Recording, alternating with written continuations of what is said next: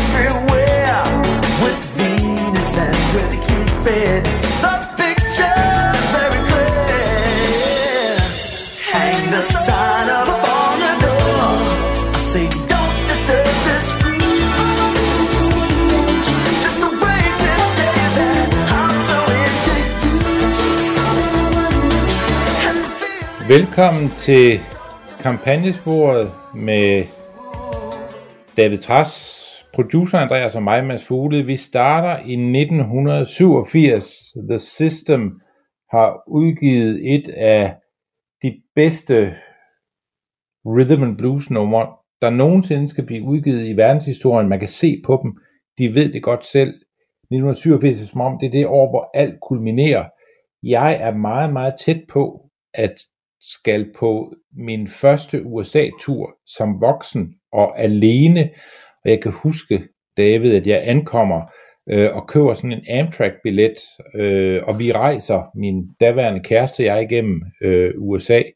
Øh, og hver gang vi stopper ved en ny station, så går vi ud af toget øh, for så at løbe tilbage til det, fordi der var ingen af de stationer, man kunne stanse ved i USA på den her Amtrak-tur, der tog os tværs, altså hele vejen ned langs østkysten, og så ind over USA fra, øh, fra det øverste af, øh, af Florida, og så øh, ind over øh, New Orleans og så videre, og Texas og, øh, og så endte det i Kalifornien, og der var ikke en eneste station, hvor man kunne gå ud af toget, uden øh, at være i stor fare for at blive overfaldet af de lokale. Så det var sådan en be- begejstret, øh, meget USA-begejstret Mads Fuglede, der ankom til USA, men en noget skræmt Mads Fuglede, der ankom til den anden kyst af øh, USA.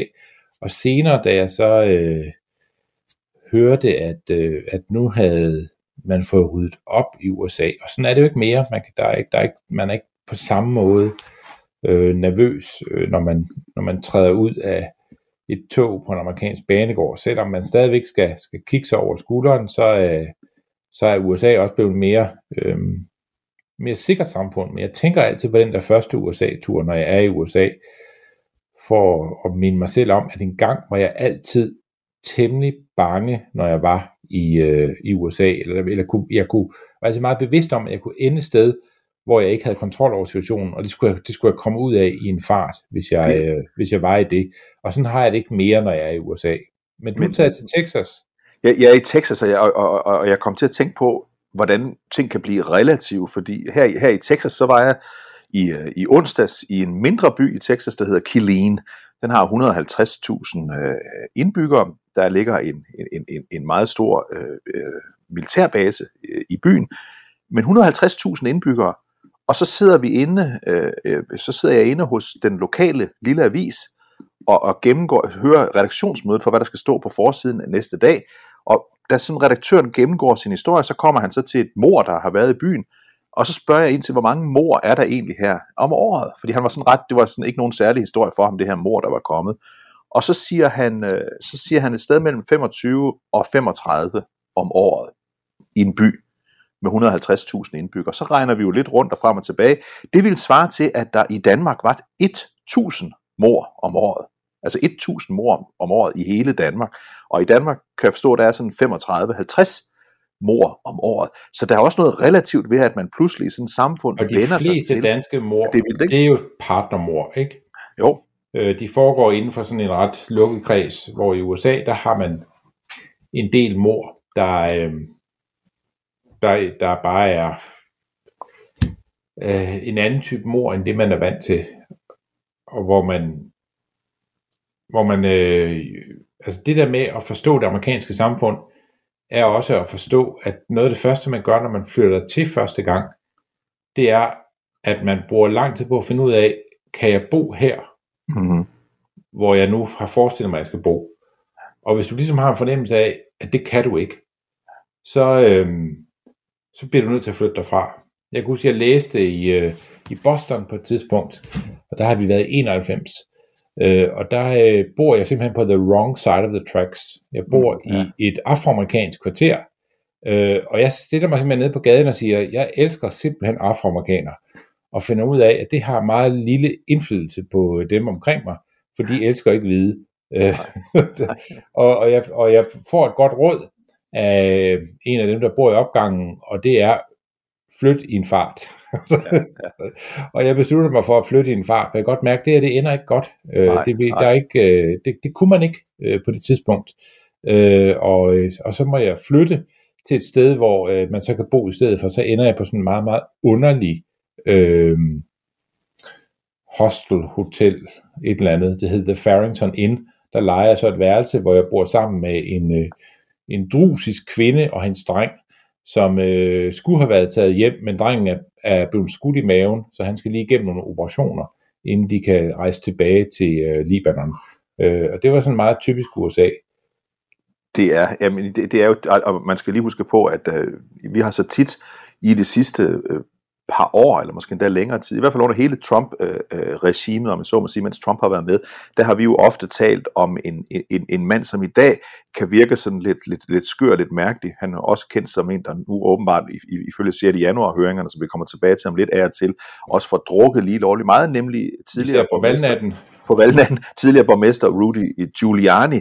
Øh, og der, bare lige for at tage en parentes om ham, uden at tale 6. januar høringerne, så skal vi huske tilbage, at hans claim to fame var jo, at han var en borgmester i New York City, Han ryddede op i New det. York. Han ryddede op i New York, sådan jeg kunne se den by. Ja. Jeg var panisk angst i starten, når jeg var i New York. Jeg kan huske gange, hvor jeg taget til Harlem, især for at tage til gudstjeneste, fordi det var deroppe, man kunne høre rigtig spændende gospel. Øh, men det kunne godt trække lidt ud, især hvis det var sådan en aften, aftengudstjeneste, og, og komme hjem fra Harlem i levende live, Ja. var øh, mere held, end det var forstand for sådan en ung mand som mig. Vi taler Øh, 90'erne, ikke også? 1990'erne ja. eller sådan noget. Ja, ja. Øh, og, og, og, og, og der var dele af New York, som jeg aldrig rigtig fik set, øh, fordi det var simpelthen for farligt. Altså Bronx tog man derud og så videre, så var det Queens og så videre. Der var, der var meget, som var svært at, at komme til, uden at man, øh, uden at man hele tiden fik advarsel om, er du sikker på, at du skal det her? Og jeg kan huske, at boede hos en, øh, en dansk-amerikansk familie, hvor jeg sagt, hvor jeg sagt til dem, jeg vil gerne ud og se Bronx, og så sad jeg og kiggede sådan fuldstændig lamslået på mig, og faren sagde, altså, når moren sagde til mig, det må du ikke, og så der sagde jeg, det har jeg tænkt mig at gøre, altså, gør det jo bare et dagslys, tager en taxa, så kan jeg jo kigge og gå lidt ud og så videre, og så til sidst så øh, fik moren overtalt faren mig til at tage med, øh, ja. sådan at, øh, fordi ellers, ellers kunne de ikke leve med sig selv, for de var ret sikre på, at så skulle de bare kontakte min familie i Danmark for at fortælle, at vi har mistet din søn et sted i Bronx. Ingen tør tage ind for at finde ham igen. Ja. Øhm, men, øhm, men det var hyggeligt at have ham på besøg. Og det, og det er mere for at sige, at vi taler meget om det her med, og, og grunden til, at jeg, vi lavede den her, åbn- har lavet den her åbning på, på udsendelsen i dag, det her med, at, at, at USA er et samfund, som altid har været så sammensat, øh, og været så meget mere voldeligt end noget, nogen kan forstå noget sted i Danmark. Altså, vi, vi taler ikke bare om det at gå ned øh, af gaden i, i Nørrebro med en øh, synlig Davidstjerne. Altså det er, det, det er noget helt andet, øh, det man bliver udsat for, øh, eller har, er blevet udsat for mange steder i USA. At, øh, at det, her, det her med at få den tanke, at man skal beskytte sig selv, Mm. at man skal passe på sig selv, at man skal, øh, at man, altså, her i Vestjylland, hvor jeg bor nu, altså jeg tror ikke, der er så mange af mine naboer, der altså nødvendigvis altid låser døren. Jeg tror heller ikke, de tager øh, øh, nøglerne ud af deres bil, når de holder derhjemme og så videre, fordi hvorfor i verden øh, skal man det? Og jeg tror ikke, der er mange af dem, der har tyverialarmsystemer og så videre, og videoovervågning. Og der er i hvert fald ingen af dem, der har øh, muret deres øh, bolig inden, så man ikke kan komme ind til den ude for gaden. Det findes simpelthen ikke i Ringkøbing Skjern Kommune, vil jeg godt våge at påstå, medmindre du er en øh, guldsmed eller så videre, øh, har et eller andet meget, meget, eller en apoteker, der har et pengeskab til de ting, som man ikke bare skal have adgang til. Altså, i USA er det jo lige omvendt. Altså noget af det første, man ligesom tænker over, når man bor et sted, det er, er der nogen, der kan komme ind ude for gaden her, hvor jeg bor, og hvis der er det, jamen så skal jeg jo have sat øh, noget op foran vinduerne, trammer eller et eller andet, så man ikke kan det. Altså det, USA er et andet samfund, og det, Og- at, og det at have mere våben, flere våben i det Mm. samfund, jeg siger ikke, det er rigtigt, men det er noget, man, man bedre forstår, når man, når man bor i USA. Ja, når man er der, altså for, for eksempel her den her by, jeg var i, uh, Killeen, øh, byen med 150.000 øh, indbyggere, der øh, spørger jeg også den her redaktør på avisen, hvordan de dækker, øh, de har også en leder, ligesom man har i danske aviser, en leder, har din holdning til våbenspørgsmålet, for det er jo, det er jo her i Texas, at det seneste store skoleskyderi var. Så, så hvad er jeres holdning? Skal der være øh, mere våbenkontrol eller mindre? Og så siger han, det er et emne, vi lader være med at skrive meget om, sagde han så, fordi øh, det deler simpelthen for meget. Så det, det undlader vi at, at, at mene noget om, for, fordi det er nemmest. Så går vi hen bagefter i en våbenbutik, altså sådan et sted, hvor man kan gå ind fra, fra gaden og købe våben. Og der, ham, manden, der står der og sælger våben, er jo en person, som man ikke kan forestille sig findes i Danmark. Øh, fordi han står jo, øh, som du ved, Mads, når man står sådan et sted, fuldstændig åbenlyst og forsvarer og forklarer, hvorfor det er vigtigt at gå med, med våben. Øh, og han siger for eksempel en, en, en sætning, som man skulle tro, han havde øh, troet, han skulle i direkte tv, men han siger, at øh, øh, øh, øh, altså, the only kind of gun control you need is to make sure you hit your aim. Ikke? Altså, det, det, det er jo sådan en, en, en, en bemærkning, der lyder mærkeligt, når man lige har haft når man lige har haft skoleskyderierne, men, men, men, men hans argument var præcis det, du her taler om, Mads. Jeg skal have våben, fordi ellers så risikerer jeg at blive skudt. Lige Øh, præcis. De øh, andre er alligevel bevæbnet, så jeg skal også Ja. sørge for, at jeg har styr på de her ting. Jeg har faktisk aldrig selv tænkt over at anskaffe mig skydevåben i USA, øh, når jeg har boet der. Det vil jeg godt sige. Men altså, jeg kan huske, at på et tidspunkt, der bor jeg i øh, Washington D.C., eller det er faktisk i nordlige Virginia, øhm, og grunden til, at jeg vælger at bo der, hvor jeg så ender med at vælge at bo, det er fordi, der bor soldater der Oh, ja, at jeg er kun omgivet af sådan nogle Navy Seals og sådan noget, Ja. og nogle af dem, en, ham der boede i lejligheden over for mig, hans kone mødte jeg altid nede ved poolen, eller nede der ved de der træningsfaciliteter, eller squashbanerne videre, der sådan altid er til sådan nogle store, øhm, øhm, sådan, nogle, sådan nogle lejlighedskomplekser, der, der som er sådan med hegn omkring i USA, øh, hvor, man, hvor man bor øh, i fællesskab, så laver man sådan inden for det sådan nogle compounds, hvor man kan gå rundt fuldstændig i fred og ro, og øh, man har en masse fælles faciliteter. Det er rigtig hyggeligt. at møde altid konen, og så nogle gange sige, nej, jeg vil lige, min mand, han skulle, ikke, han skulle ud og slå nogen ihjel et sted. Det var enten øh, den her gang, var det i Pakistan, eller også så var det et eller andet, et eller andet land i den retning, og så videre. Sådan, på den der måde. Men det gjorde mig meget tryg, fordi jeg var ligesom omgivet af, af professionelle mordere overalt. øh, så, så, så, jeg tænkte, hvis der er, nogen, der er ikke nogen, der bryder ind og tager mine ting i hvert fald. Det er næsten for dumt Ja, og så, at gøre her. Og så, og så øh, læste jeg så, altså at øh, nogle af de steder, hvor der sådan, altså hvor man skal være mest nervøs, det er faktisk, det er faktisk dem, jeg boede blandt. Altså, det, det, altså at der er nogle af dem, hvor det ligesom kan sige klik, og så, øh, Ja. så, øh, så, skal man, så skal man helst ikke være lad, der, mig, hvor de lad, er. lad, lad mig også lige fortælle, altså, hvor, hvor, hvor, altså her i Texas, Texas er nok også den stat, det, det, man man ved det jo ikke helt, fordi det, det er ikke målet så præcist, men man tror, det er den stat, hvor der er flest våben per indbygger. Og for eksempel den her pæne mand, der var redaktør for Killeen Daily News, Han var virkelig en pæn mand, altså rolig, stille, afdæmpet mand, og han sad sådan og frem og tilbage og alt sådan noget, ikke? Så spørger jeg Han ham, om han hjem har, en Sherman tank. ja, har du, en, har, du en, har du selv et våben? Ja, det havde han så. Det havde han. Su- Buschaufføren, vi kørte med, øh, der i den her by, hvor vi kørte rundt fra sted til sted, en kvinde på 67, Shirley fra Kansas City, hun havde fire våben, ikke? Ja. Har du et med her i bussen, spørger vi så. Så sagde hun, tror du, jeg er idiot, og det svarer jeg jo ikke på, sagde hun så. Så nu tænkte vi alle sammen, hun har et våben med her i bussen. Og det er jo, det er jo fordi, at, at, det, at det, har man simpelthen, det har man simpelthen overalt. Og ved du hvad, det er jeg glad for at slippe for, når jeg tager toget fra Hi til Tim. at jeg ikke skal sidde der og kigge på mine øh, medpassagerer og tænke, er, er jeg, er jeg den, den, der er sværest bevæbnet i dag? Eller er det jeg? Men det tænker jeg aldrig over. Godt. Men lad os lige gå til et, et, et, et klip, som øh, har fyldt øh, øh, meget på den amerikanske højrefløj, men som også folk fra den amerikanske venstrefløj har siddet og smugkigget her i den øh, forløbende uge. Det er et klip fra, fra præsident øh, Joe Biden, der havde gjort noget, han ikke gør ret tit, nemlig gå på live-tv. Det ved vi, det gør han næsten helst aldrig.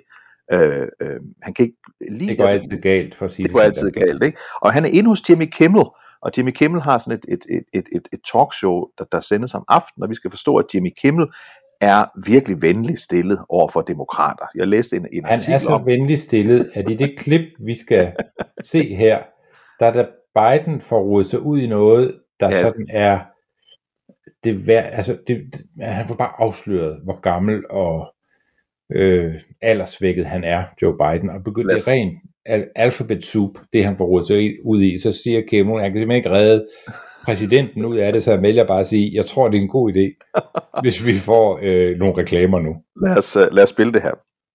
But here's the deal.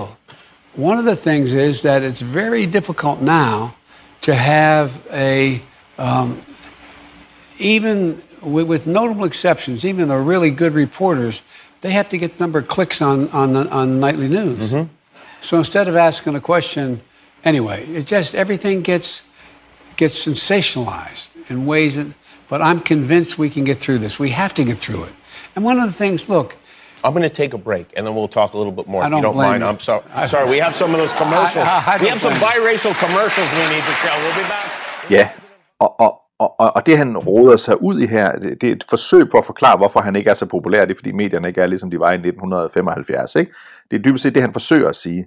Men, men han er, Men han det er at indser er, at du er heller ikke, ligesom du var i 75. Nej, nej, Hverken Øh. 1975 eller da du var 75. nej. Det er faktisk et, et, et, et det, man får næsten ondt i maven af at sidde og se på det her, fordi, fordi det afslører jo den her lidt ældre mand, der lige har et, et, et, et, et øjeblik, hvor han er særligt en, en, en, en gammel mand, og han forsøger at forklare internettet, som det også er tydeligt, at han, at han, øh, han taler jo om, hvis man lægger mærke til det, han taler om, at journalisterne, de, de, de, de, de vil have klik på The Nightly News, og det er jo har klikket på The Nightly News, det er der rigtig, ikke rigtig noget, der hedder. Øh, og det her bliver selvfølgelig brugt, det giver sig selv øh, til, at, at, at, at, at, øh, at både alle de republikanere, der i sagens natur ikke bryder sig om ham, men også mange demokrater tænker. "Hmm, Demokraterne hvad sidder jo der her, ikke?" og siger meget åbent nu til hinanden. Ja. Altså helt ærligt, vi, vi går ikke til valg med ham her. Det, det bliver over. Det kan vi ikke holde til som parti.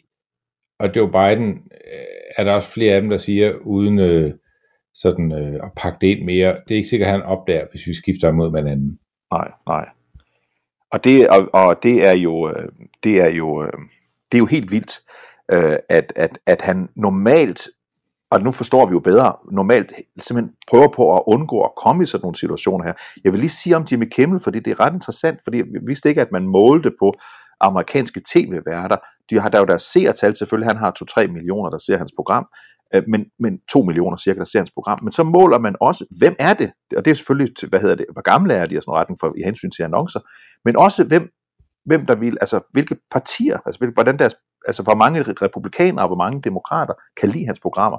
Og han har altså over 75% approval rating blandt demokrater, og sådan cirka 25-30 øh, blandt øh, republikanere. Så det siger noget om, de har siddet der i Bidens stab og tænkt, vi skal finde altså det mest venlige, vi kan. Og så går det alligevel galt.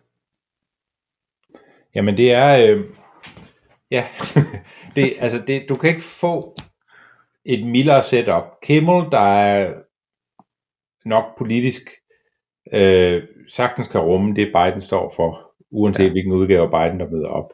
Kimmel, der tydeligvis ønsker at bære Biden igennem udsendelsen, og som øh, har skruet ned fra sarkasmen og, og sådan, hvor spids det hele skal være, ikke? Og hvor Øh, hurtigt. og hvor hurtigt det skal være, det, der tiden er trukket ud af det, og han prøver sådan at guide præsidenten igennem de samtaleforløb, han tilretlægger, og de er ved Gud lavet sådan, at jeg tror, øh, ikke engang jeg vil få nerver af at sidde der og tale om det, hvis jeg var øh, kommet over øh, i 1900 på min første udlandsrejse, og lige var, vi var blevet øh, jaget ud af, øh, af Harlem, så ville jeg, så ville jeg have, det ville jeg godt, jeg ville godt gå have håndteret de der spørgsmål, uden at falde fuldstændig igennem. Men det kan præsidenten ikke, og det er jo, det er jo bare trist at se på, synes jeg. Lad os lige tage et andet klip med præsidenten, og det er fordi, øh, øh, at da, da, da, da, da Biden er præsidentkandidat, og også efter han er blevet præsidentkandidat, der går han uho, utroligt hårdt efter amerikanske standarder, øh, efter øh, det saudiarabiske øh, øh, regime, ikke mindst efter kronprinsen dernede, som han jo decideret anklagede for at være en morder, altså at han var en morder, han var en killer, fordi han mente, at han havde slået den øh, øh, amerikansk-saudiske journalist øh, Khashoggi ihjel. Det var det, der foregik ned, på, på, øh, ned, ned i Tyrkiet øh, for nogle år siden. Der var han meget, meget hård, husker vi alle sammen. Han, han, han var frygtelig, han var en morder. Og, og, og nu skal han så øh, til at besøge ham. Øh, og det er jo sådan en, en, en, en, en, svær ting at trække hjem, så lad os lige høre ham her øh, sige nogle korte bemærkninger om hans øh, besøg, øh, hans snarlige besøg til Saudi. The same way I've been handling it. I'm not going to meet with. I'm not going to meet with MBS. I'm going to an international meeting, and he's going to be part of it, just like there were people part of the discussion today. Mr. President, Ja, han skal ikke mødes med ham, han skal bare være et sted, hvor han også er. Ja, Og det skal han, fordi han skal, han skal have noget olie ud af det der land, ikke? Det, det skal han.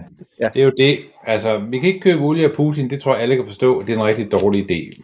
Det, øh, alternativet er så at købe olie af nogen, der... Øh, de fører godt nok ikke...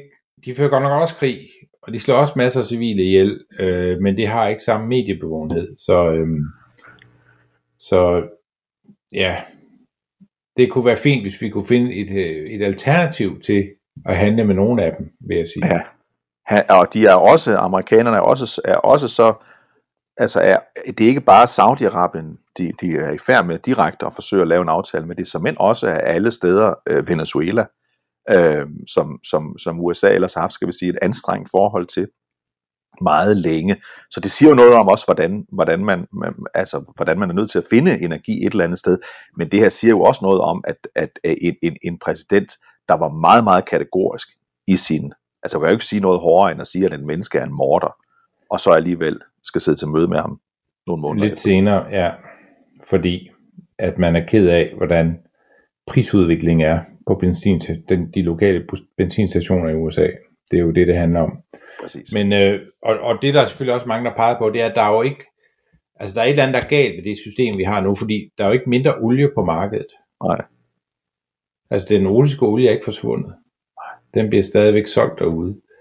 Øh, der er nogle, der er byttet rundt på nogle af de lande, man forhandler med, og en, strøm med energi er jo lidt den samme, men priserne stiger stadigvæk. Så der er et eller andet derude, der ikke helt fungerer, som det skal fungere. Det, det, det, det fri marked er ikke øh, god til at håndtere det her lige nu, og egentlig burde man vende tilbage til nogle øh, energipriser, som var, som var det samme, vi så før konflikten, fordi udbud og efterspørgsel vil jo ligesom diktere, at øh, hvis der er den samme mængde olie derude, og den samme mængde købere, jamen så bør der ikke være nogen øh, markant ændring i øh, prisudviklingen. Men der har været en markant ændring, og det har der også været i, i USA, og man smider olie ud fra det, de strategiske oliereserver, og man øh, rejser rundt til alle, der har lidt, øh, lidt, lidt olie derhjemme, som man kan, man kan man kan spørge, om man kan købe og så videre, og alligevel så, øh, så, så bliver der sat rekord for oliepriser øh, i USA, og det sætter sig i priserne ved, øh, på, øh, på benzinstationerne. Amerikanerne bruger ikke rigtig diesel, det bruger man kun til lastbiler i USA, så det er, det er benzinen, og den er, øh, der er prisen stukket fuldstændig af. Den er over 5 dollar per gallon øh, rigtig mange steder, og det, det er, øh, ja, det er, Det er en fordobling på et år. Det er en ja, og det, og et det er, det, det er politisk livsfarligt, vil jeg sige. Ja, og det, og det, det vil jeg så også sige. Altså en ting er, at, at når jeg sidder her og, og, ser fjernsyn, så kan man jo godt se, at de taler om inflation i abstrakte termer, men det konkrete, øh, det er hele tiden, øh, det er hele tiden prisen på en, en, en gallon øh, benzin. Og der var før omtalt af Shirley, hende jeg sagde, der havde fire våben, hende der kørte bussen, hun var inde på et tidspunkt, så skulle vi holde ind og, og, og fylde den op. Øh, og der rasede hun jo, mens hun stod der og fyldte op. Altså hun var simpelthen rasende, og hun sagde jo, at det var, det var Joe Bidens skyld. Nu tror jeg nu heller ikke, hun havde stemt på Joe Biden, men lad det ligge. Men altså, øh, hun var rasende over, at Joe Biden, som hun sagde, har sørget for, at priserne de er blevet sat op. Omvendt så prøver Biden jo hele tiden at sige, at det er de onde olieselskaber, øh, som profiterer af det her, altså som, som, som opfører sig asocialt, og som udnytter situationen til at, til, at, til at tjene penge. Men der skulle jeg hele tiden sige, at jeg har ikke mødt nogen endnu, øh, der, der, har, der, der siger, det har du ret i, Biden. Så kan vi godt se, det er ikke dit problem, det, det er olieselskaberne. Skylden den går direkte på ham. Ja, det gør den. Og man kan sige, hvis, øh, hvis ikke det her begynder at falde til ro, så, øhm, altså, så, så, så bliver de myrdet til de her midtvejsvalg, der er på vej. Og der er, øh, altså, jeg, altså, om lidt, så, så får de et, øh, altså et øh, virkelig syn for sagen, demokraterne, hvad det her det betyder, hvis ikke øh, der bliver øh, en eller anden form for afdæmpning af inflationen i, øh, i USA, fordi de tænker tilbage på Trump, og mange siger, ja, han sagde godt nok indimellem nogle skøre ting og så videre, men økonomien var god, der var ingen inflation, der var direkte negative renter, øh, og, øh, og der var masser af jobs. Det var good times. Nu har vi så fået øh, Biden, og alt er gået galt. Det er jo, det er jo sådan, teksten vil blive udlagt, og der er jo mange, altså, der er jo mange de- republikanere nu, der, der siger, altså, dem, vi sidder sådan her i Europa og tænker, åh, der er høringer om den 6. januar i kongressen, og det republikanske parti er bindegalt, og det er der bare et spørgsmål om tid, før de alle sammen bliver sat i fængsel for at, at øh, have forsøgt at øh, øh, forhindre et øh, demokratisk valg i at blive gennemført, og hvad med alle de skøre, der tror, at Trump har ret, øh, når han siger, at han fik stjålet øh, valget og så videre. Det er da et parti i fuldstændig opløsning og så videre. Kære venner, det er ikke sådan, det ser ud lige nu. Det er demokraterne, der virkelig har deres øh, bagdel i klaskehøjde, og det kan blive et ordentligt smæk her til næste midtvejsvalg. Bare en lille detalje her fra, fra, fra, fra, øh, fra, fra Texas, som, som jeg faldt over. Der er et, et distrikt nede i det sydlige Texas, et område, som, som, som demokraterne altid plejer at vinde. Den siddende øh, kongresmedlem er trådt tilbage i, i utid, derfor så skulle der vælges en kortvejet, altså fra nu og så frem til midtvejsvalget i, i, i november måned. Der var en normal øh, sådan fagforening, socialdemokrat, ung, ung, ung, øh, forholdsvis ung øh, øh, demokrat, der stillede op, og så var der på den anden side en øh, republikansk øh, øh, latina-kvinde, businesswoman, der hed øh, Mayra Flores. Øhm, og chokket, der kom her i den her uge, det var, at hun vandt. Altså hun vinder i et distrikt, det er ikke sådan kæmpe demokratisk, men det er sådan et demokraterne plejer at vinde. Og så kommer de stillende med en, his, altså en, en latina-kvinde, der fejrer den demokratiske kandidat af banen. Øh, og det er jo sådan counter til alt, hvad demokraterne går og tror og håber på, nemlig at i takt med, at der kommer flere og flere øh, latinos, så vil de, øh, så vil de øh, helt automatisk vinde alle valg i al, øh, i al øh, evighed. Og så får man sådan et eksempel, og det er selvfølgelig kombinationen af, at hun er en dygtig politiker, den pågældende kvinde her, men også, at demokraterne står så dårligt på nuværende tidspunkt, at hun kan vinde i selv sådan et distrikt. Måske er det også fordi, at demokraterne har taget fejl i, at mørke mennesker altid stemmer ens. Ja. Måske er de lige blevet fanget af deres egen retorik der. Fordi vi har jo i længe måtte høre på, at det var bare et spørgsmål om tid, før demokrater ville vinde andet valg.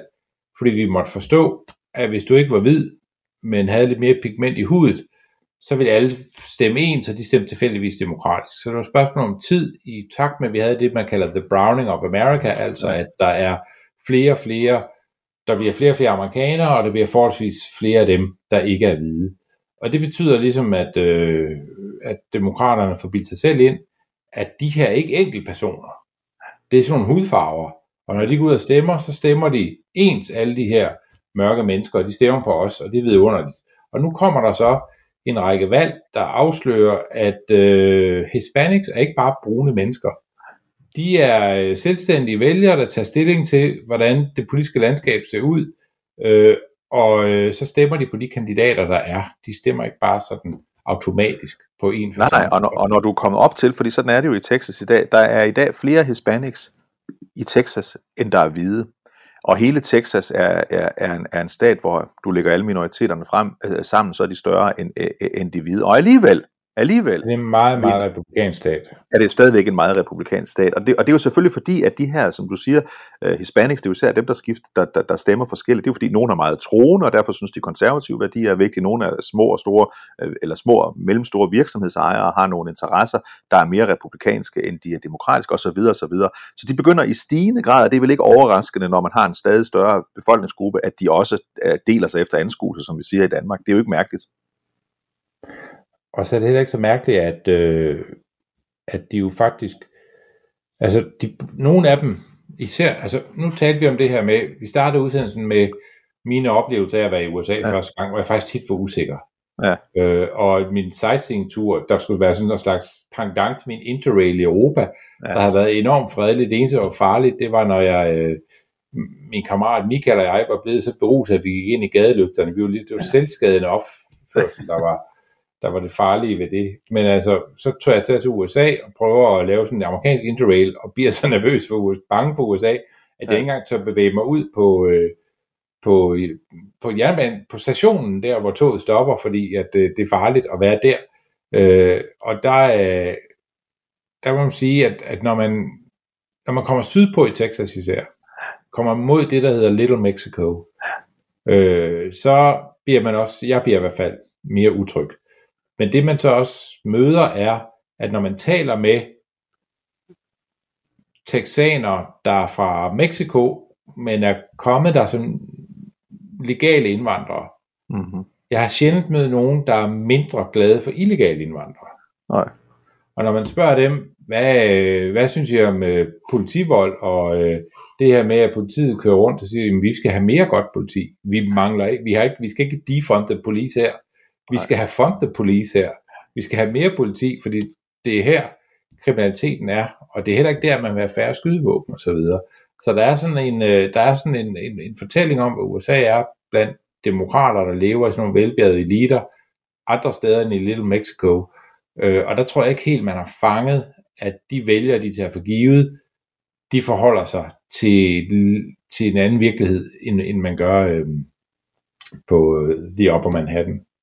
Lad os lige prøve at, at vende blikket et øjeblik. Vi kommer lige til der 6. januar høringer om et øjeblik, men vi vil godt lige, vi vil godt lige have, have øh, sparket øh, ekspræsident Trump ind på banen, fordi øh, han holdt en, en, en tale, et rally øh, forleden dag i øh, Nashville, Tennessee, og ved den lejlighed, øh, og nogen ville måske synes, det var lidt, lidt upassende at, at komme ind på det, men altså vi, vi taler jo om, hvad der foregik 6. januar. Hvor mange mennesker var der egentlig, tænker Trump, til mit øh, altså det der, det der, det, det rally, der var øh, 6. januar øh, 2021 øh, øh, på The Mall i Washington D.C., inden vi kommer til stormløbet. Der, der, der var mange mennesker. Så lad os høre, det er det, han begynder at interessere sig for, så sammenligner han sig selv med, hvor mange der var øh, helt tilbage i 60'erne, da Martin Luther King holdt sin berømte I Have a Dream speech. Dr. King gave a speech, and it was great.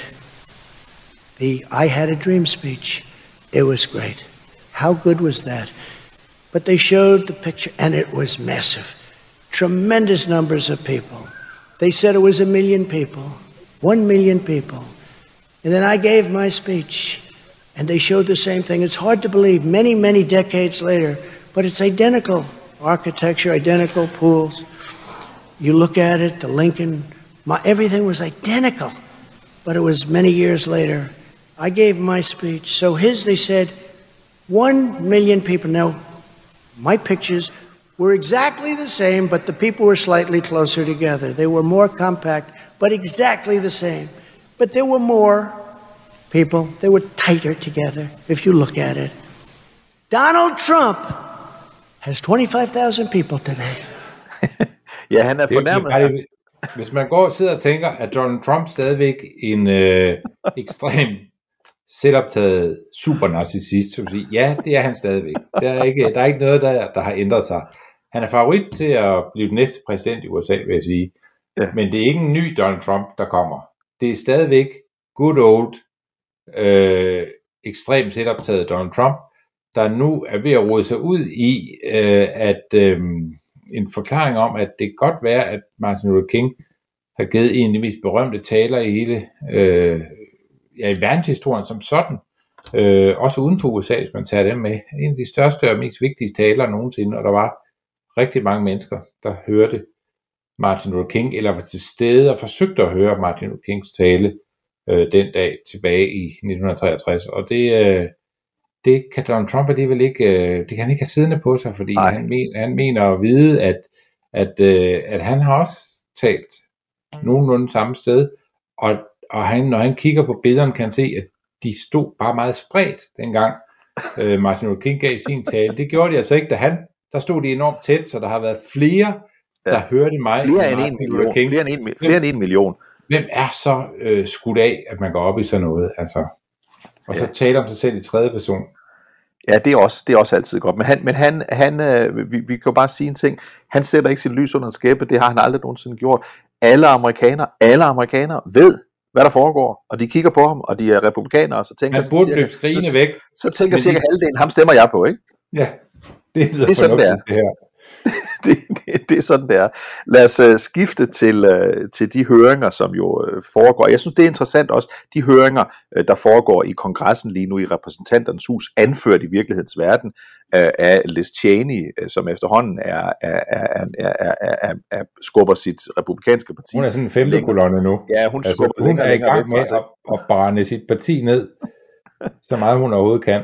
Det er hun. Og hun, og hun sidder der, jeg vil, bare lige sige, inden vi kommer til den, at det her fylder selvfølgelig meget, når jeg sidder på et hotelværelse og tænder for, for, for nyhedsudsendelserne. Men så, så, så taler jeg med en, en, en, en, en professor på, på University of Austin forleden dag, som, som var gammel nok til, at han også i sin tid havde siddet og fulgt Watergate øhm, øh, øh, høringerne øh, i den amerikanske kongres. Og så siger han, at der er to kæmpe forskelle. Det ene det er, at Watergate-høringerne faktisk var normal politisk arbejde. De, de, de var ikke skuespillere, dem der stod på, på, på, på, på, på ind, og lavede høringerne. Det her i dag, så han det er som om det er lavet til at skulle være et tv-show. Men den anden og vigtige ting, det er, siger han, at det er åbenlyst, at der ikke er samme interesse for det. Altså folk sidder ikke øh, ude bag skærmen eller taler om det, når de mødes øh, på restauranten eller, eller fitnesscentret. Øh, det, det er ikke sådan noget, der ryster Amerika. Selvom man måske kan sidde på afstand og tænke, gud fader bevares, det ser slemt ud det her, så er det som om det ikke ryster noget som helst fundament under, hvor folk i forvejen står henne i deres, øh, i deres holdninger. Jamen lige præcis. Det, altså, de her høringer kører, der, kører afsted, de fylder meget i danske medier, og der bliver lavet den ene temaudsendelse efter den anden, der handler om det her, og nu må det her da være enden på det hele, og nu får, bliver republikanerne afsløret, og så videre, og det, der er jo sådan en fortælling derude om, hvordan politik i USA er ved at kollapse, og det kan kun blive et spørgsmål om tid, før det bliver sådan ulovligt at være republikaner, og så må, må alle jo forstå, at, man, at det eneste, man kan være, det er forskellige udgaver af demokraterne, for det er dem, vi, vi mest skal spejle os i. Og der er ikke noget, der kunne være længere fra, fra virkeligheden. Øh, de her høringer er selvfølgelig øh, ret interessante, og de afslører bestemt også, at øh, meget, der er interessant. Altså, der, der, der er meget, der simpelthen er, er vanvittigt øh, undervejs i det her forløb. Ja. Det her med, at hele kredsen omkring Donald Trump, på nær nogle meget, meget få, ved udmærket, at han har tabt valget. Ja. Og der er ikke mere at gøre. Og øh, så har han sådan en, en, en øh, BMLM-advokat, Eastman hedder han, Ja. øh, der bliver ved med at fortælle ham, at øh, du kan gøre det her, det her, det her, så kan du stadigvæk vinde valget. Øh, og da en af, af Eastmans kollegaer ligesom hører om Eastmans udlægning, siger han, er du fuldstændig bindegal, kære ven. Hvis, hvis, altså jeg har kun et godt råd til dig, det er at få fat, selv fat i en god advokat, fordi øh, at, du, du, du er ved at begå kup i USA, eller forsøg på det, når, når det bliver opdaget, så, øh, så får du øh, så får du røven Og, og Mads, så lytter han, så lytter han til før omtale, som vi talte pænt om før, Rudy Giuliani, nu spoler vi lige frem til Som er nutiden, skidefuld. som er skidefuld simpelthen. Det står lysende klart, han er ikke bare småfuld, han er simpelthen skide, han er sejlende beruset. Ja. Og ham taler Trump øh, længe med, det er jo fordi det gode ved at tale med den her berusede Rudy Giuliani, det er, at han giver ham jo ret. i alt, og, ja. og fortæller ham, at, øh, at det er ikke noget problem. Du har, det kan godt være, du tror, der er nogen, der tror, du har tabt, men det får vi hurtigt lavet om. I øvrigt er det jo også Øh. mærkeligt. øh, I øvrigt er det også mærkeligt. Altså, altså Trump er jo, øh, han drikker jo aldrig. Øh, Trump drikker aldrig, vel? Og han sidder så og fører den her samtale med den her, altså det ved vi jo godt, hvis vi en sjældent gang imellem er pinlig ædru selv, og man taler med et meget beruset menneske, så er det jo en mærkelig samtale. Det, det, det, det er måske mellem to meget fulde mennesker, er det ikke noget problem. Vel? Men altså mellem, mellem et, et ædru menneske og et fuldt menneske, der plejer man godt at kan mærke, at der er noget galt her. Ikke? Men har jeg ikke fortalt dig en af mine yndlingsanekdoter om Donald Trump? Det er Woody Harrelson, der fortæller om, at han besøger Donald Trump øh, og har sådan middag med ham, hvor, øh, øh, hvad hed han ham, øh, øh, wrestleren, der blev guvernør. Jesse Ventura. Ja, Jesse Ventura også er til stede, øh, og det er så absurd, det der foregår, at øh, Woody Harrelson øh, går ud på altanen og ryger sig verdens største joint, lige ved siden af øh, de andre, der sidder og spiser. Men alle derinde er så selvoptaget, at der er ingen, der opdager, at, øh, at Woody Harrelson sidder er fuldstændig stoned out of his mind og har meget, meget svært ved at ramme sin egen mund, når han spiser osv., men det, det er der ingen, der lægger mærke til. At, at der, så, da, så, så, så da han tager derfra, så kan han ikke lade være med at tænke, at det er alligevel påfaldende, at man kan være så, øh, så, så fuld af sig selv, og så glad for at høre sig selv tale, at man ikke opdager, at den person, der sidder over for dig, over for dig er øh, så stoned out of his mind, at vedkommende næsten ikke øh, er i stand til at forlade lokalet ved egen kraft, og så overhovedet ikke bemærke det med et ord. Og det tror jeg er ligesom, altså den her, når man er meget stærk indbils narcissist, ja. og, og, og, og alt hvad man ser, når man ser Martin Luther King, så kan man ikke øh, ligesom forstå, hvad det er, man ser, andet end man selv skal spejle sig i det. Ja. Man kan ligesom ikke, man kan ligesom ikke, man kan ligesom ikke have en fornemmelse for, hvad er det egentlig, han taler om, Martin Luther King, og hvad mener han med, at han har en drøm, og så videre. Og hvorfor er der så mange mennesker, der er ikke så interesseret i? Det eneste, man ser, det er Donald Trump. Altså, man, Ja. ja. alt er Donald Trump, når man er Donald Trump. Ja, hvorfor fik Øh. jeg ikke mere ros for min tale? Lige præcis, og der Ja. ja. var der flere, da jeg holdt tale. Ja, jeg der holdt også badeværelset tale. for lidt siden, der stod jeg der øh, ude i korridoren der, der var, der, der, var vi, der var vi mere end en million. Altså, Ja, det var vi. Og vi stod meget tættere. Og jeg Ja. holdt også en bedre tale. Øh, Ja, og, det, og, og, og, og snart vil man skrive en, øh, en, en historie, hvor man siger, at der Martin Luther King holdt en tale, men så kom Trump og holdt en endnu bedre tale osv. Så, videre. så det er jo klart, at man ikke lægger mærke til, at Giuliani eller Woody Harrelson for den sags skyld, øh, ikke rigtig sådan er til stede, som man normalt er til stede i en samtale. Lad os lige prøve at høre, altså den havde nær sagt The Last Woman Standing, altså, altså Liz Cheney. Hun sidder der i den her øh, kommission, der undersøger det her, skal vi også huske på, det var meningen, håbet, eller drømmen, eller den naive tanke fra øh, Nancy Pelosi, var, at man nedsatte en bipartisan komité, altså hvor der sad halv republikaner og halv demokrat. Det skete selvfølgelig ikke. Der var ikke ret mange republikanere mildestalt, der ville være med. Øh, en af de få, der ville være med, det er så Liz Cheney, der selvfølgelig får en hovedrolle, fordi hun jo sidder der som medlem af republikanerne og anklager øh, ekspræsident Trump øh, for alverdens ulykker. Lad os lige prøve at høre, hvad hun sådan siger i, i, i, i et indledende klip, hvor hun går til angreb på de republikanere, der ikke er parat til at gøre noget. I say this to my Republican colleagues who are defending the indefensible. There will come a day when Donald Trump is gone, but your dishonor will remain. Ja, det, det er klart, det her det er hendes sådan forsøg på at stikke kniven ind i, øh, i, i ryggen på sine, øh, ja hun er jo stadigvæk partifælde med dem, altså hun, hun, er, hun, hun kan ikke forstå, det er jo tydeligt, hun kan ikke øh, få ind i sit hoved, hvordan der kan sidde republikanske medlemmer af kongressen, der ikke kan se, hvor galt det er, det som ekspræsident Trump har gjort. Det, hun, hun, hun er jo frustreret over, at hun synes, hun har alt det her bevismateriale foran sig, og hun ved jo allerede nu, at øh, der bliver ikke nogen republikanere, eller det bliver en eller to måske, der siger, okay, jeg kan godt se det, nu har jeg kigget på argumenterne, jeg kan godt se, at den er galt. Det ved hun jo allerede nu. Der, hun kommer ikke til at skifte en eneste republikaner her. Nej, det kommer ikke til at ske. Øh, og jo mere hun taler, des mere taler hun sig ud af sit eget parti. Det er det, der kommer til at ske. Og hvis man ser på, hvordan øh, de her opstilling til øh, det næste midtvejsvalg er gået, hvordan opstillingsvalgene er gået, altså primærvalgene til midtvejsvalgene, hvordan de er gået, jamen så er det jo tydeligt, at det er, øh, det er Trumps linje, der er den dominerende linje hos republikanerne. Mhm. Der er nogle trumpister, der har tabt, også nogle, der øh, er kommet i vanskeligheder osv., men altså, der bliver, altså, der bliver ikke mindre Trump hos republikanerne. Det er ikke det, der er i sigte. Der bliver ikke mere Liz Cheney's udgave af, hvad du siger, republikaner. Det er stadigvæk en meget, meget truet art. Hvis man ikke har en, en meget speciel base, så skal man tænke sig godt om, før man lægger sig ud med øh, Trump og Trumpisterne hos republikanerne. Og Liz Cheney er selv øh, hårdt udfordret oppe i øh, Wyoming, hvor de har primærvalg i, øh, i august måned, øh, som vi har talt om mange gange. Det må vi se, hvordan det går. Men Mads, vi skal lige have et andet her, hvor Liz Cheney øh, kommer ind på, på et af de, altså det, et af de områder, et af de debatter, der var allermest centralt øh, 6. januar, det var selvfølgelig, var der virkelig nogen, der ville hænge vicepræsident øh, Mike Pence i alvor, og bakkede præsident Trump på en eller anden måde nærmest op omkring det. Så lad os lige prøve at høre øh, et, et, et lille klip her, der handler om, om, om det her centrale emne, hang Mike Pence. You will hear that President Trump was yelling and, quote, really angry at advisors who told him he needed to be doing something more. And aware of the rioters' chance to hang Mike Pence, the president responded with this sentiment, quote, maybe our supporters have the right idea. Mike Pence, quote, deserves it.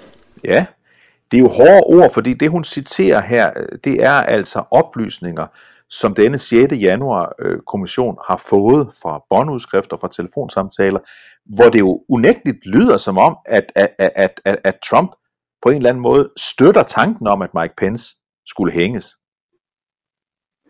Ja, og, øh, og de var ret tæt på ham på et tidspunkt, mens de sådan øh, er på vej der ind i, øh, i magtens hellige haller. Øh, 40 feet er de fra ham. Og hvad er det? Det er sådan en 15 meter eller sådan noget. Ja. Øh, så de er rigtig, rigtig tæt på Mike Pence på et tidspunkt. Øhm, jeg havde ikke sådan på fornemmelsen, at det, der var i gang den 6. januar, nok kunne have ført til, at nogle politikere var blevet lynchet. Men det kunne godt have givet nogen en rigtig ubehagelig oplevelse, øh, i hvert fald. Det er jeg slet ikke i tvivl om. Men, øh, men det, det centrale er her jo, altså det, det er en ting, hvad nogle, nogle gale mennesker ude på, på, på, på plænen der kunne finde på at gøre, og nogle af dem var jo vidderligt gale. Øh, men, men, men det lyder jo her, altså som om, som om at, at, at, at Trump på, på, på, på en mærkelig måde jo sådan bakker op om det. Jamen det lyder som om, at, hvis, øh, at han er så træt af, at hans øh, vicepræsident ikke har øh, sørget for, at han øh, altså fik det valg, som man skulle have haft, så, øh, så kan man jo lige så godt øh, altså, få sendt et signal til ham om, at, øh, at han skulle komme på bedre tanker. Og man tænker jo tit meget over, hvad man har gjort er rigtigt og forkert i det her liv, hvis man er altså på vej øh, til at blive lynchet øh, af en folkemand, der går ud fra. Og det er nok det, Trump er ude på, og, øh, at få ham til at tænke over. Lad os lige få et andet klip fra det. de er jo ikke færdige nu, øh, høringerne her, men, men et, et andet centralt klip, som har angiveligt øh, ophidset præsidenten, det handler om datteren Ivanka og, og hendes øh, holdninger til, hvorvidt øh, valghandlingen i november 2020 var, var ulovlig eller, eller, eller, eller korrekt nok. Det er, det er Cheney og Ivanka Trump, der taler her. Many of President Trump's White House staff also recognized that the evidence did not support the claims President Trump was making. This is the president's daughter commenting on Bill Barr's statement that the department found no fraud sufficient to overturn the election. How did that affect your perspective about the election when Attorney General Barr made that statement? It affected my perspective. Um, I respect Attorney General Barr. Um, so I accepted what he said, was saying. Ja, altså her siger Ivanka, at hun stoler på, på, på daværende justitsminister bare, der fortæller præsidenten, at, øh, at den her handling, den her valghandling er, er- er foregået efter øh, reglerne. Det føler Trump, kan vi få høre på ham rundt omkring øh, i, i de amerikanske medier, at han er blevet underløbet af sin egen datter her, øh, fordi øh, hun jo burde bakke op om ham. Ja, han siger, hun er ligesom, hun, øh, han havde godt fornemt, at hun var ved at stemple ud af det hele. Øh, ikke af ondskab, men øh, hun var ligesom videre, som børn nogle gange er videre en, en gang imellem. Og det er han selvfølgelig ikke så glad for, men det er alligevel, det må alligevel være mærkeligt for Trump at blive, øh, altså der er sådan lidt, øh, også du min søn, Ja. over det, som Cæsar jo siger til sin adopterede søn Brutus, da, ja. da han bliver stukket ned i senatet. Og det, øh, det er jo tydeligt, at hun godt ved, altså hun er, man kan sige meget om Ivanka, men hun er jo kvik nok til at forstå, at, øh, at hendes far er ude i sted, hvor man ikke rigtig øh, kan placere sig, medmindre man øh, altså, medmindre man vil melde sig helt ud af det rationelle USA, og det har hun, tror jeg ikke, hun føler, hun har nogen interesse i, og det gælder Det- også hendes mand. Jared. Ja, og det, det, det interessante ved det her er jo, det har vi snakket om øh, et, et par gange allerede i den her udsendelse, det er, at der kommer ret overvældende bevisførelse frem i det, og allerede det, der er kommet, og det, der vil komme frem. Øh, I en anden fjern fortid vil det muligvis have betydet en hel masse. Øh, I forhold til den politiske virkelighed i USA, i forhold til det midtvejsvalg, der kommer i november, i forhold til det næste præsidentvalg, der kommer i 24, så er der i øjeblikket, Mads, det, det er færre sagt, ingen grund til at tro, det betyder noget som helst. Det her kommer ikke til at have nogen som helst indflydelse. Hvis der skal laves om på den dynamik, der er i gang lige nu, og lige nu tror jeg, at republikanerne står til at få et af de største, en af de største valgsejre, noget parti har fået i nyere amerikansk historie ved et midtvejsvalg. Øh, hvis der skal laves noget om i det, så skal benzinpriserne ned. Det er så banalt.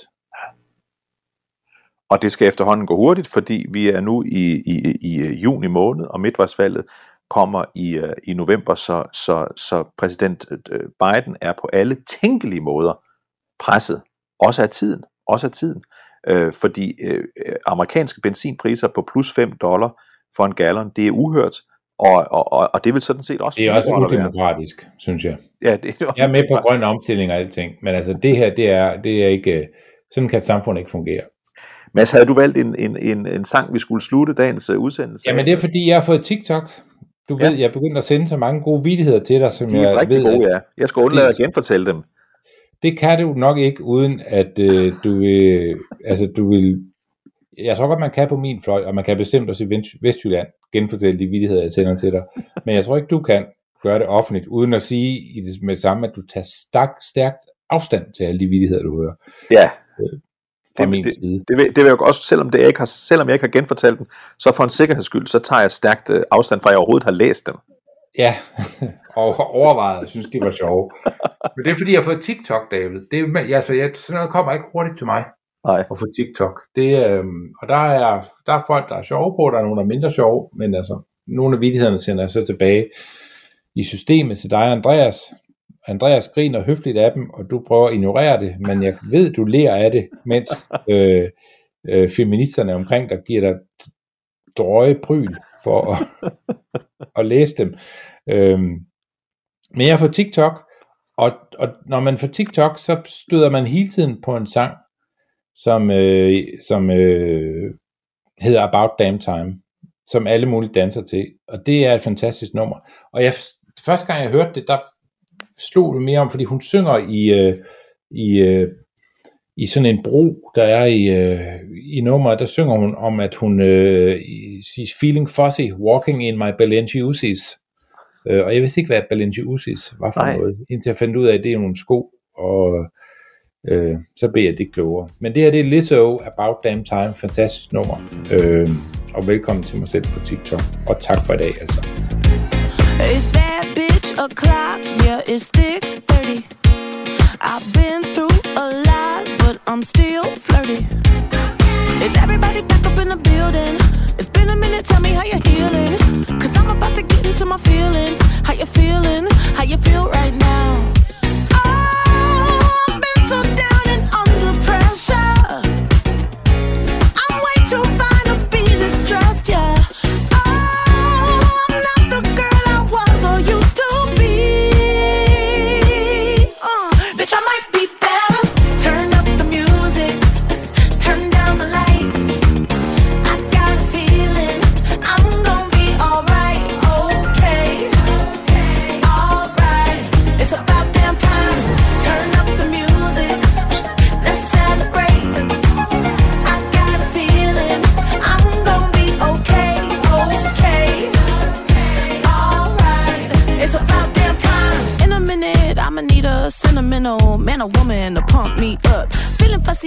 Walking in my Balenciennes, trying to bring out the fabulous. Cause I give a fuck way too much. I'ma need like two shots in my cup. Wanna get up,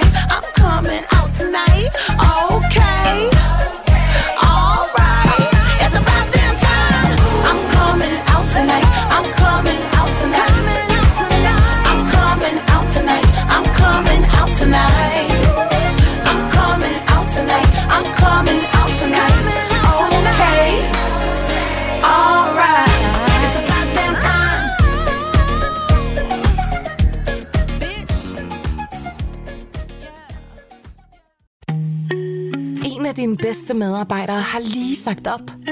Heldigvis behøver du ikke være tankelæser for at undgå det i fremtiden.